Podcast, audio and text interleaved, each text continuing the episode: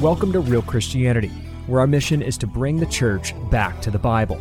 My name is Dale Partridge, and I'm the president of Relearn.org and Reformation Seminary. The premise of this show is simple the culture is growing darker, the church is in need of sound doctrine, and many Christians are hungry for the truth.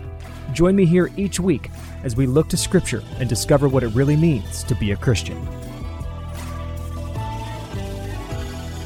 Welcome to the show. Today, we are going to continue our journey through the greatest book ever written, Paul's magnum opus, the Epistle to the Romans.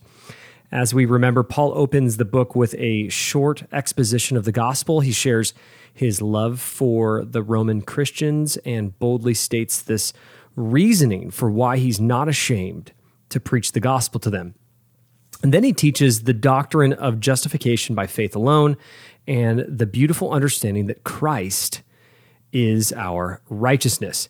Today, we are going to transition from the introduction of the book, which is verses 1 through 17, into Paul's foundational argument for the gospel. Uh, in fact, his argument continues from Romans 1:18 all the way through Romans 3, verse 20. But before we begin, I just wanted to mention a couple things. One, uh, just if you haven't heard of the new book that was just released, I just finished a book called The Manliness of Christ. And we have sold maybe 1,500 to 2,000 copies so far. It's a short book. You can read it in about an hour or less. Uh, it's a great uh, gift for any man. Uh, we have several moms that have purchased uh, The Manliness of Christ for their sons, even as young as about 10 years old. And so go ahead and check that out at relearn.org forward slash man. It's not available currently on Amazon. It's not available currently on audio, but we are working on making sure that they will be in the future. But again, it's a great way to support the ministry at relearn.org forward slash man. The next thing I wanted to mention also is if you are struggling with uh, bondage to pornography, there are so many people in the church, men and women, who are struggling with lust and they are uh, stuck in the sin of pornography. If that's you, I want to encourage you just to check out a program that I put together a couple years ago and now have walked over well over a thousand people through the freedom that we find in Christ through the gospel over pornography. It's called standinvictory.org. It's a great program. It's short. You can do it in uh, you know a day or two. Uh, you can spread it out over a week. You can spread it out even over a month. But it's a short, gospel-centered program. Uh, it's not uh, an overwhelming amount of work, and it's incredibly helpful. Uh, we've had so many people that have found freedom there. So again, check that out at standinvictory.org. All right. So um, today, as I said, we transition to Paul's foundational argument for the gospel. But we need to see the connection that this passage has with the previous section.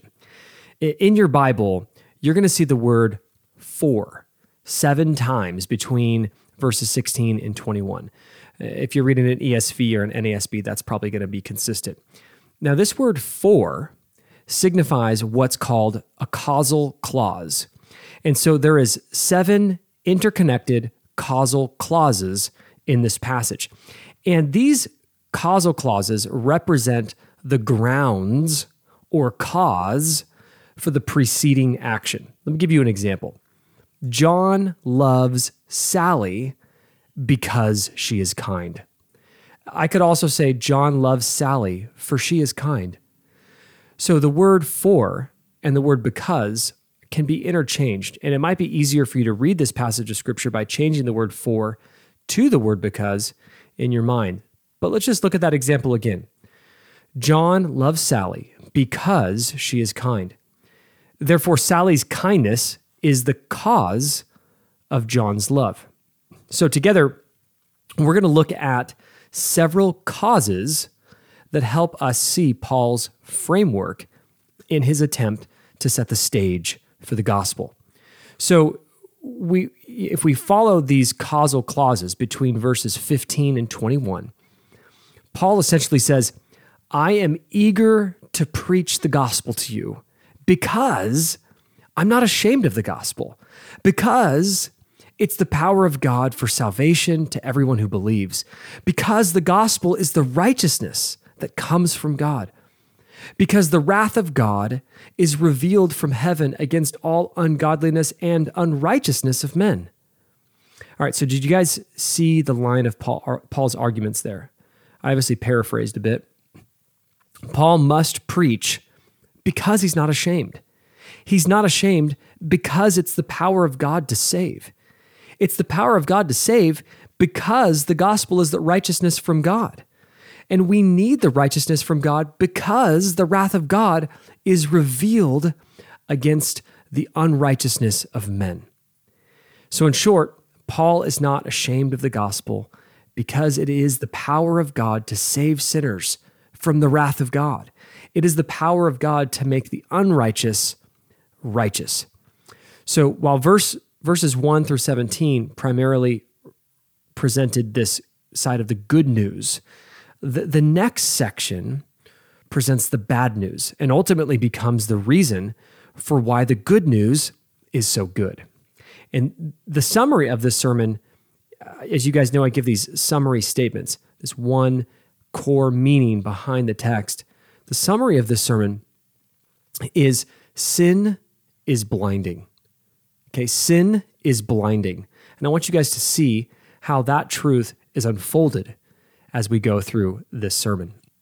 Now, I've broken this sermon into four sections. Verses 18 through 19 is the wrath of God. Verses 20 is the evidence for God. Verses 21 is our blindness to God.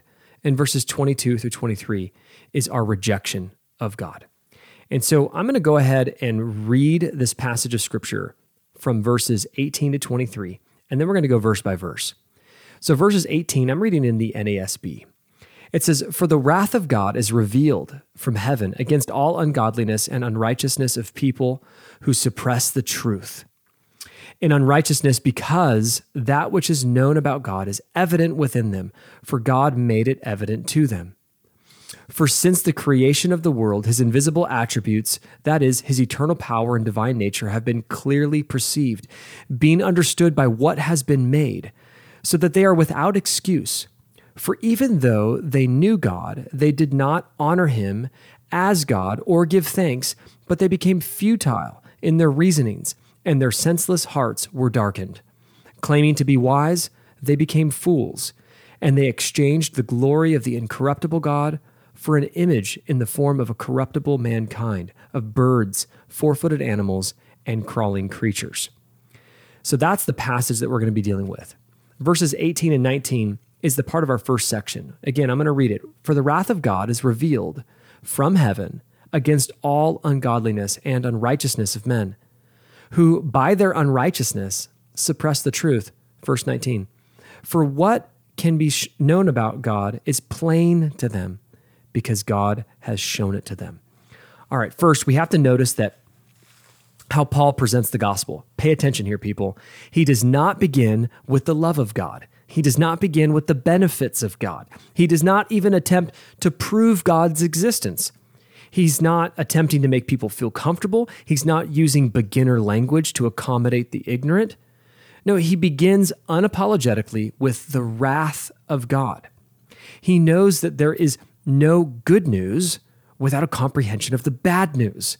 He knows that the door of salvation comes by repentance and the fear of the Lord.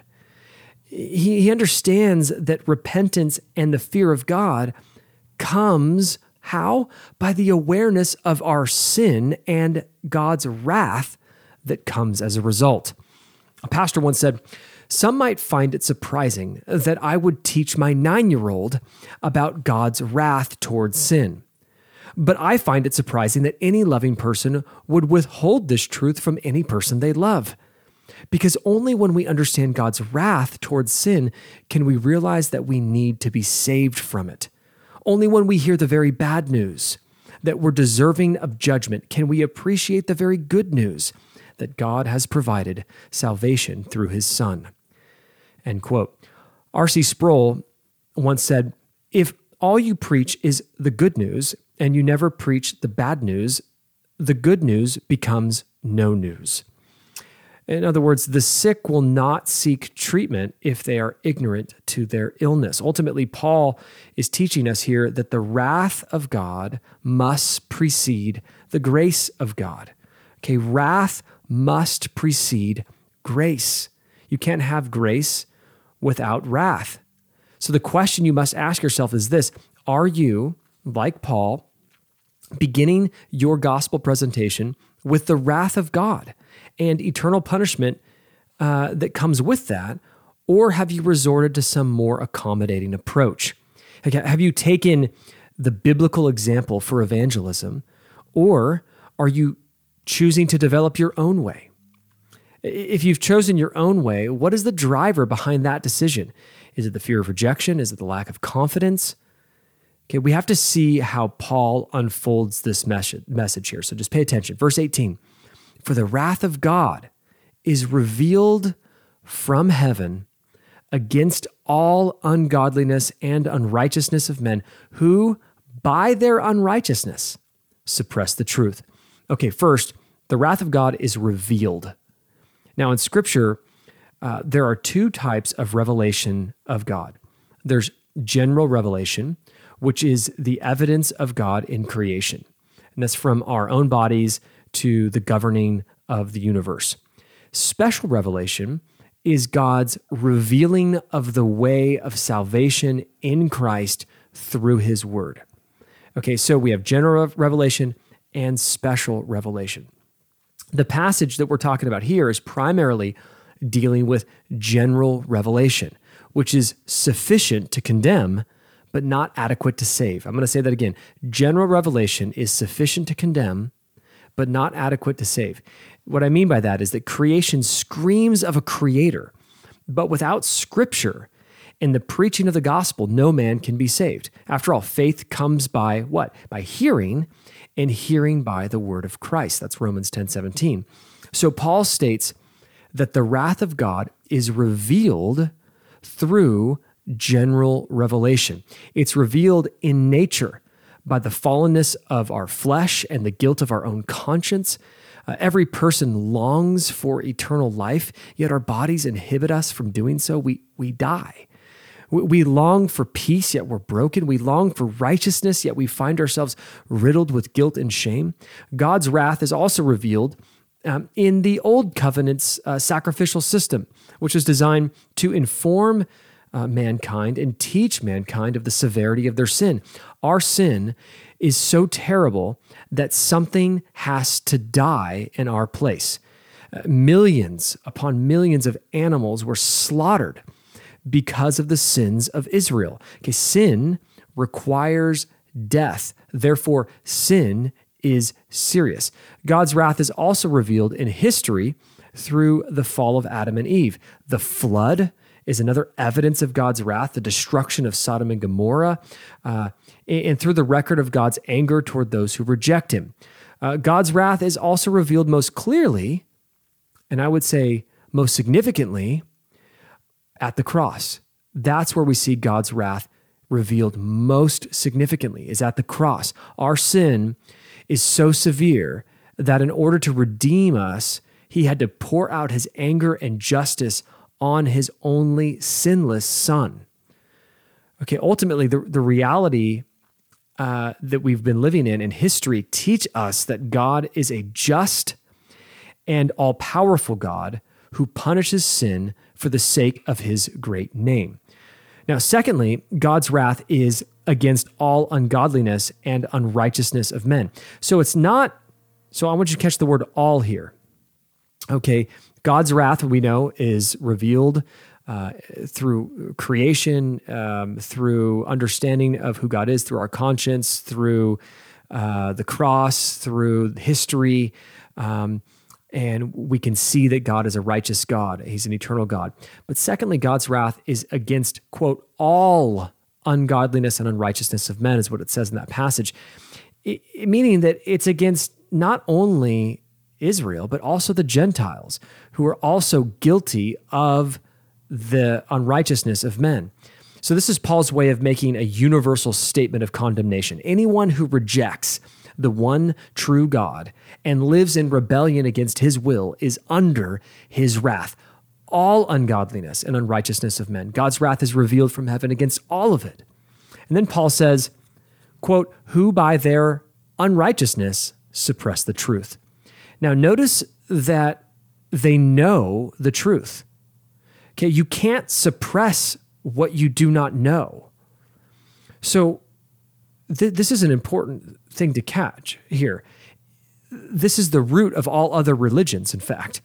Plutarch, who is a first century Greek philosopher, he once said, quote, If we traverse the world, it is possible to find cities without walls, without letters, without kings, without coin, without schools and theaters, but a city without a temple, or that that practiseth not worship, prayer, and the like, no one ever saw. End quote.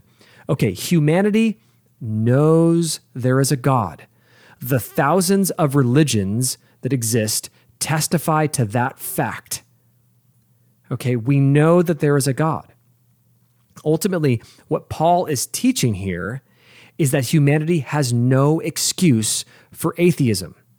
General revelation is absolutely sufficient for the evidence of an eternal and all powerful creator. But he says their unrighteousness, that is their sinful nature from birth, becomes the means of their self inflicted blindness. Okay, remember that passage. It says, who by their unrighteousness suppress the truth. Okay, their unrighteousness becomes the means of our self inflicted blindness for those who are lost. Even though the wrath of God has been revealed against their sinfulness from their conscience to the cross, they suppress it through denial and rebellion and will suffer the consequences of hell as a result. Jesus says in John 3 19 through 20, quote, And this is the judgment. The light has come into the world, and people loved darkness rather than the light because their works were evil. For everyone who does wicked things hates the light and does not come to the light, lest his works should be exposed. End quote. So Paul continues in verses 19 through 23 to build this further evidence against the Gentile world who denies the existence of the one true God. And this is what he says in verse 19. He says, For what can be known about God is plain to them, because God has shown it to them. For his invisible attributes, namely his eternal power and divine nature, have been clearly perceived ever since the creation of the world in the things that have been made. So they are without excuse. Verse 21 For even though they knew God, they did not honor him as God or give thanks, but they became futile or meaningless in their speculations, and their foolish heart was darkened. Verse 22 Professing to be wise, they became fools and exchanged the glory of the incorruptible God for an image in the form of corruptible man and of birds and of four footed animals and crawling creatures. End quote. The evidence for God is not hidden. In fact, according to Paul, it's plain to see. And it's plain to see because God has shown it to them in the things that have been made. N- nobody can see a magnificent building and deny the architect. Nobody can look at the art in the Sistine Chapel and deny the artist. Nobody can look at a gourmet dessert and deny the chef. In the same way, we cannot look at the human body, uh, the structure of the seasons, the governance of the galaxy, the laws of nature, uh, the reproduction of seed bearing trees, the evaporative systems of water, uh, the, D- the DNA of our uh, scientific study of our, of our makeup. We can't look at all these things and deny a creator. Essentially, creation is sufficient evidence for an eternal and divine God. It is rational thinking to look upon the world and conclude that what was made has a maker. Again, it's rational thinking to look at a building and understand that there was an architect. And that is to say that general revelation is adequate to prevent any man on earth to stand before God and say, I didn't know. God would look him straight in the eyes and say, You did know. You do know. And better yet, what this does is it prevents any excuse for idolatry. To worship a carved image of a bird or to praise a mountain or trees or to celebrate the moon, it's absurd, it's irrational, and it's wicked. Okay, they have, as verse 22 says, become fools and exchanged the glory of the incorruptible God for an image of corruptible man. Okay, the first commandment in the Ten Commandments is, You shall have no other gods before you. Okay, this is what humanity does because of sin. We run from reality. We rebel against our Maker. We hate the idea of submission to our Creator. We want autonomy. We want to become and determine our own way. Ultimately, we are, we're enemies of God, and this is why we deserve hell. Okay, so we've learned that although general revelation is sufficient for the evidence of God, it's not sufficient to redeem the heart, to reconcile reconcile you to God and to save your soul. Jesus said, I am the way, the truth, and the life, and nobody comes to the Father except by me. Paul says in Romans 10 12 through 17, he says, For there is no distinction between Jew and Greek, for the same Lord is Lord of all, abounding in riches for all who call on him. For whoever will call on the name of the Lord will be saved. How then will they call on him whom they have not believed? How will they believe in him on whom they have not heard? And how will they hear him without a preacher? How will they preach unless they are sent? Just as it is written, How beautiful are the feet of those who bring good news of good things. So faith comes from hearing, and hearing by the word of Christ. We need to hear the word of Christ.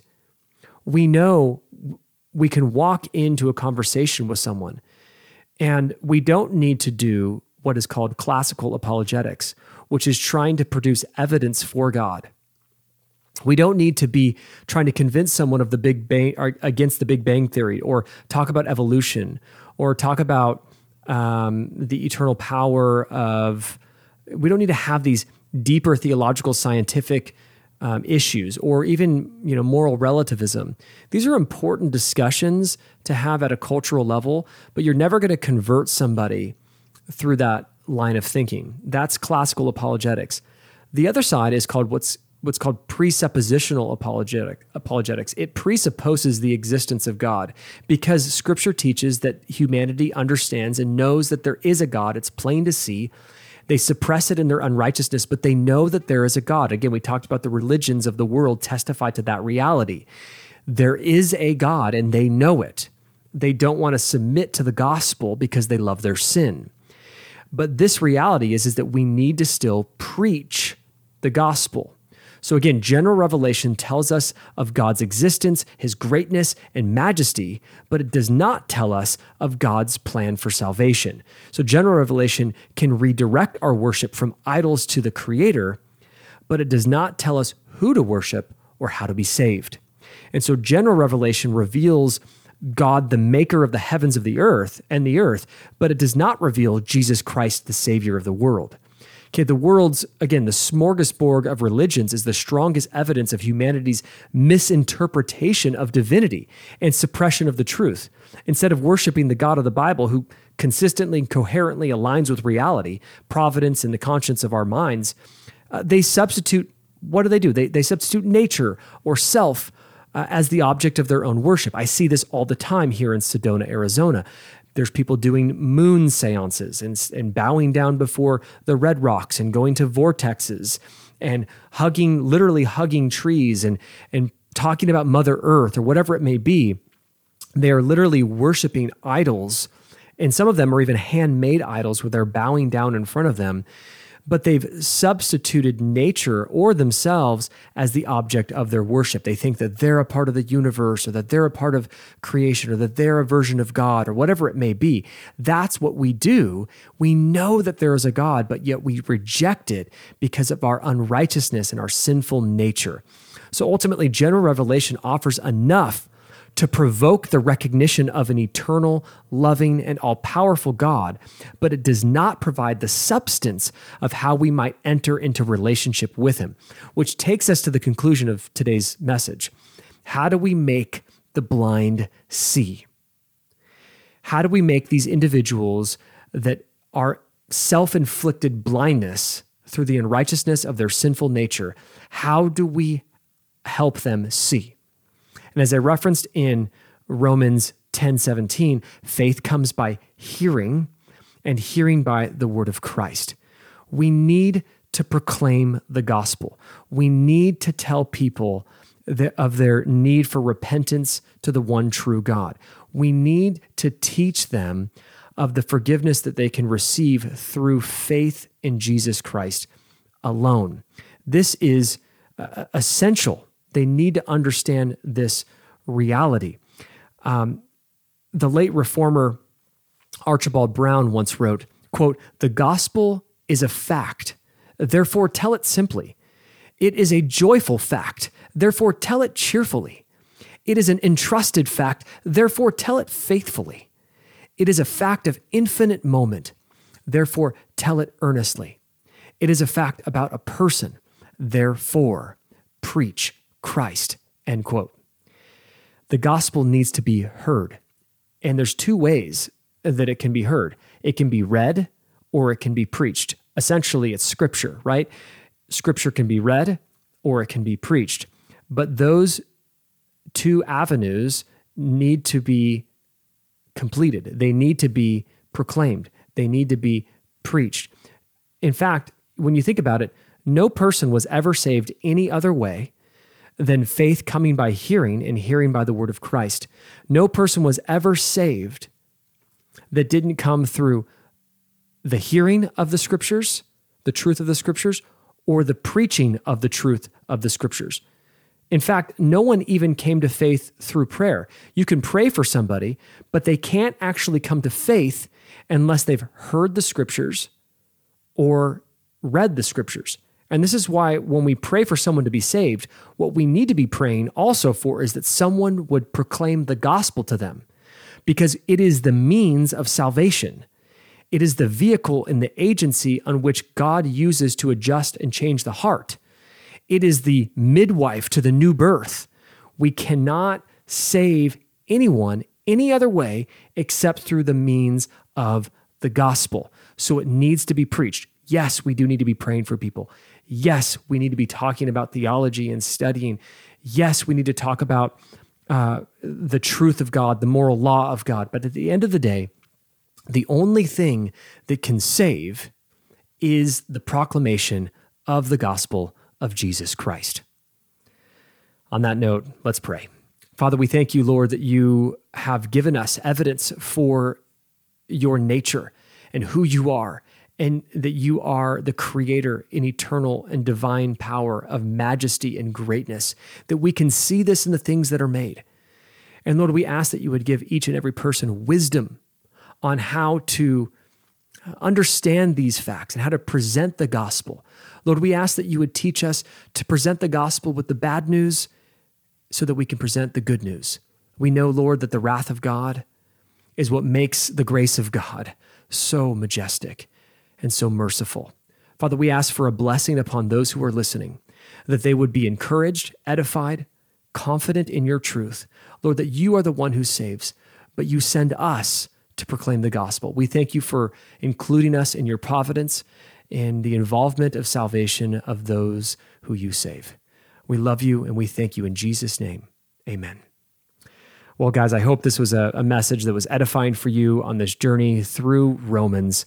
Uh, if you guys haven't left a review of the podcast, I would love it if you would take a moment to do so. You don't even need to write something, you just need to tap the stars in your podcast app. It might be podcast, it might be Spotify. Um, if you do write something, I will read it. Those reviews really do help the exposure for the show, and it helps people find uh, our show. If you also don't follow us along on social media on Instagram at relearn.org, at Twitter at Dale Partridge, you can find me there, even at Facebook at relearn.org.